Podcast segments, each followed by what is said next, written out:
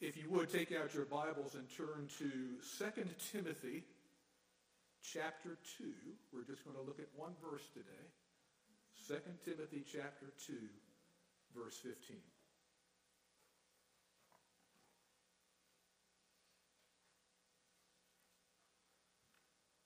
Second Timothy chapter 2, verse 15 says, Do your best to present yourself to God as one approved, a worker who has no need to be ashamed, rightly handling the word of truth. Lord God, your word is truth. Sanctify us by your truth this morning and make us holy and ready to walk according to your truth. In Jesus' name, amen. Well, I'm sure a lot of you are familiar with the Protestant Reformation. It was sparked by a man named Martin Luther back in October 31st, 1517, and he nailed 95 theses or statements to the door of the Church of Wittenberg. And Germany would then go through a reformation that would emphasize what is known as the five solas, the five onlys, the five alones. Scripture alone teaches that salvation is by grace alone, through faith alone, in Christ alone, to the glory of God alone. But over 500 years later, research has shown that we all see around us the majority of young people who go off to college are not only leaving home, but they're leaving the church. And those who attend church are bringing in secular philosophies that they learn from college and from the mainstream media. Many in the church do not, know what it means to be born again and believe that being good will get them to heaven. And more and more are openly supporting same-sex marriage and supporting the LGBTQ plus revolution.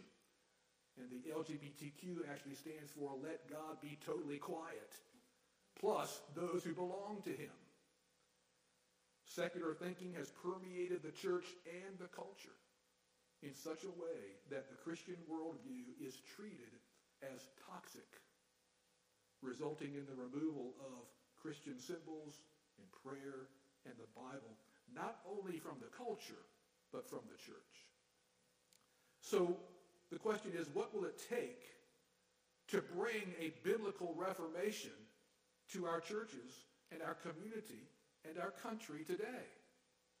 What will it take to get through to those in the church who have become complacent and indifferent to the work and worship of the church? What will it take to open their eyes the eyes of sinners and to turn them to Jesus?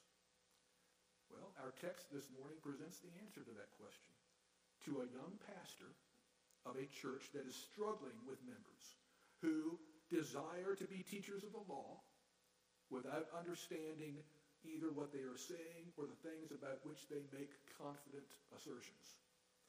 It is a church that is confronted from within and without by disobedient sinners who are unholy profane, who strike their fathers and mothers, are murderers, sexually immoral, men who practice homosexuality, enslavers, liars, perjurers, and whatever else is contrary to sound doctrine. This is the description we read about at the church of which Timothy is a pastor. What will it take to bring reformation? Well, the first word in our text is an imperative. This imperative is in the second person singular. It is specifically for a particular individual. And from the context, we see that the letter is written by the Apostle Paul to Pastor Timothy, a young pastor of the church in Ephesus. Therefore, this imperative comes with apostolic authority to the teaching elder of that church. Now, the ESV translation of that word do your best does not capture the imperatival force of the actual word and is better translated be diligent with persistent zeal. Do not be half-hearted, Timothy, but be fully engaged. What is Timothy commanded to be diligent to do? To present yourself to approach, to stand before. Again, it's in the second person singular. So this letter is written to one individual, yet the impact of his obedience to this imperative will bring a great reformation to the church and to the city of Ephesus. To whom is he presenting himself and standing before? Not the church, not his friends, not his family, not the citizens of Ephesus or the leaders, but God. Timothy is commanded to present himself to God for divine approval. So the first aspect that needs to be for a reformation to take place, the first ingredient of that reformation is divine approval. This word has the sense of being examined or tested. Timothy's approval is not before men, but before God. Paul says in 2 Corinthians 10, 18, For it is not the one who commends himself who is approved, but the one whom the Lord commends. So Timothy is to present himself eagerly and zealously before the Lord to be tested and examined to meet his approval. Every teaching elder is to be diligent with persistent zeal to present himself approved before God. If reformation is to come to the church in Ephesus or to the church at Faith in Myrtle Beach or any church, it must have this, this divine approval. If reformation is to come to the church in Kingstree or Florence or Sumter, Myrtle Beach, anywhere in our presbytery, it must have divine approval. Reformation without divine approval will change the outward appearance of the flock, but not the heart. Man looks at the outward appearance, but the Lord looks at the heart. And so when the Lord looks at Timothy, he's looking at the heart. Divine approval is not satisfied with outward appearances but uses the means of grace to bring about eternal reformation of the heart and the will. The second ingredient is reformation requires divine effort. Timothy is to be a worker or a laborer. Paul says to Timothy in 1 Timothy 5:17, "Let the elders who rule well be considered worthy of double honor, especially those who labor, who work, who toil, struggle, who become weary in preaching and teaching." The work and labor of the preacher involves sweating over and wrestling over the meaning of Scripture through his study of God's Word and of books and resources that will assist him in understanding the text, leaving no stone or pebble or grain of Scripture unturned in his search for truth. The preacher is to be a man of the book. He must study it, treasure it, wrestle with it, with what the text means and what it does not mean, and proclaim it. Paul tells Timothy at the end of this letter in 2 Timothy 4.13, When you come, cloak that I have left with Carpus at Troas, also the books, and above all, the parchments, which perhaps were the Old Testament scriptures.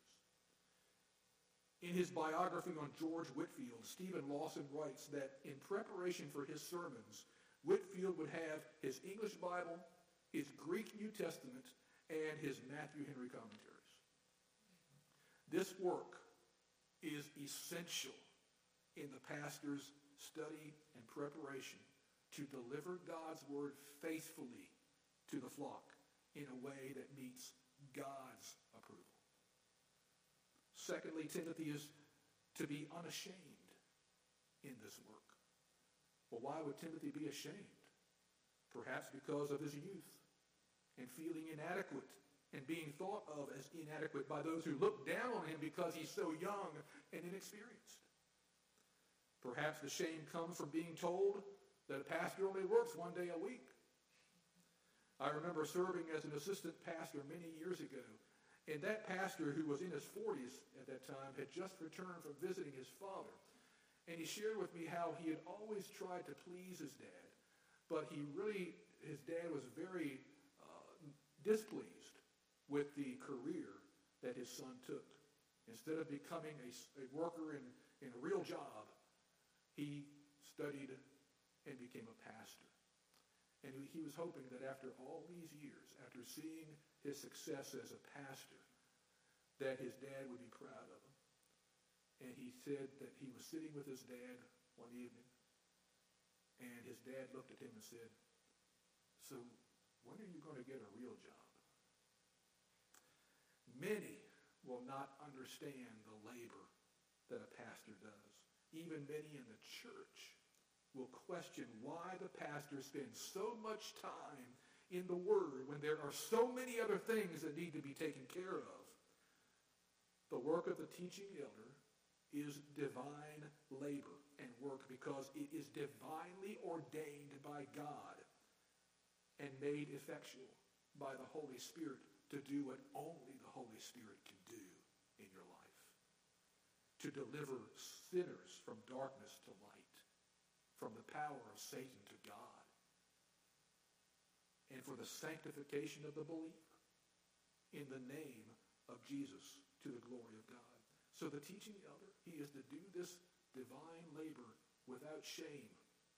He is to be like Paul who says in Romans 1.16, I'm not ashamed of the gospel because it is the power of God unto salvation to all who believe. And then thirdly, Reformation requires not only divine approval, not only divine effort, but divine truth.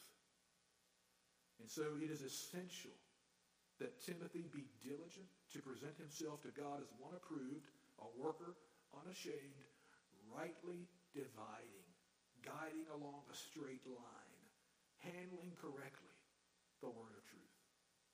Teaching elders do not stand at the pulpit and address the congregation with their own opinions, but they feed the church with the bread of life, the living word that is powerful unto salvation to all who believe and profitable for doctrine and reproof and correction and training in righteousness, that the man of God, the woman of God, may be perfect, thoroughly equipped for every good work. And so Paul writes in 2 Timothy chapter 4, verse 1, I charge you in the presence of God and of Christ Jesus, who is to judge the living and the dead, and by his appearing in his kingdom, preach the word. Be ready in season and out of season. Reprove, rebuke, and exhort with complete patience and teaching. It was the word of truth that Paul preached in Ephesus that God used to establish the church. In Ephesians chapter 1, verse 13, it says, In him, Jesus, you also, when you, second person plural, you all, speaking to the saints of the church, when you all heard the word of truth, the gospel of your salvation, and believed in him, were sealed with the promised Holy Spirit, who is the guarantee of our inheritance until we acquire possession of it to the praise of his glory. The word of truth is so powerful that it brought those who were once dead in the trespasses of their sin, who were at that time separated from Christ, alienated from the commonwealth of Israel, and strangers to the covenant of promise, having no hope and without God in the world, it brought them to a place where now in Christ Jesus, you who were once far off have been brought near by the blood of Christ. Preach that word, Timothy. This is what the preaching of the word of God does in Ephesus, at Faith at Myrtle Beach, in Pee Dee Presbytery, in America, in France, Germany, in all the world. The apostles who preached the word of God were known not so affectionately by the idol makers as these men who are turning the world upside down. Preach that word. And these men were joined by men throughout church history who preached the word, like Martin Luther, John Calvin, and other reformers who were raised up by God to turn the Western civilization upside down through expository preaching of the word. John Owen, Jeremiah Burroughs, Samuel Rutherford, Spurgeon, and others led a reformation in the British Empire through the preaching of the preaching of Jonathan Edwards and George Whitefield brought the power of God for salvation to the colonies of America as they rightly divided and proclaimed the word of truth. It has been observed throughout church history that every great revival in the church has been ushered in by a return to expository preaching. Martyn Lloyd-Jones stated, the most urgent need in the Christian church today is true preaching. And as it is the greatest and most urgent need in the church, it is the greatest need of the world also. If a reformation is to come to the churches in our presbytery and around the world, it must begin in the pulpit where the authority of Scripture alone proclaims that salvation is by grace alone, through faith alone, in Christ alone, to the glory of.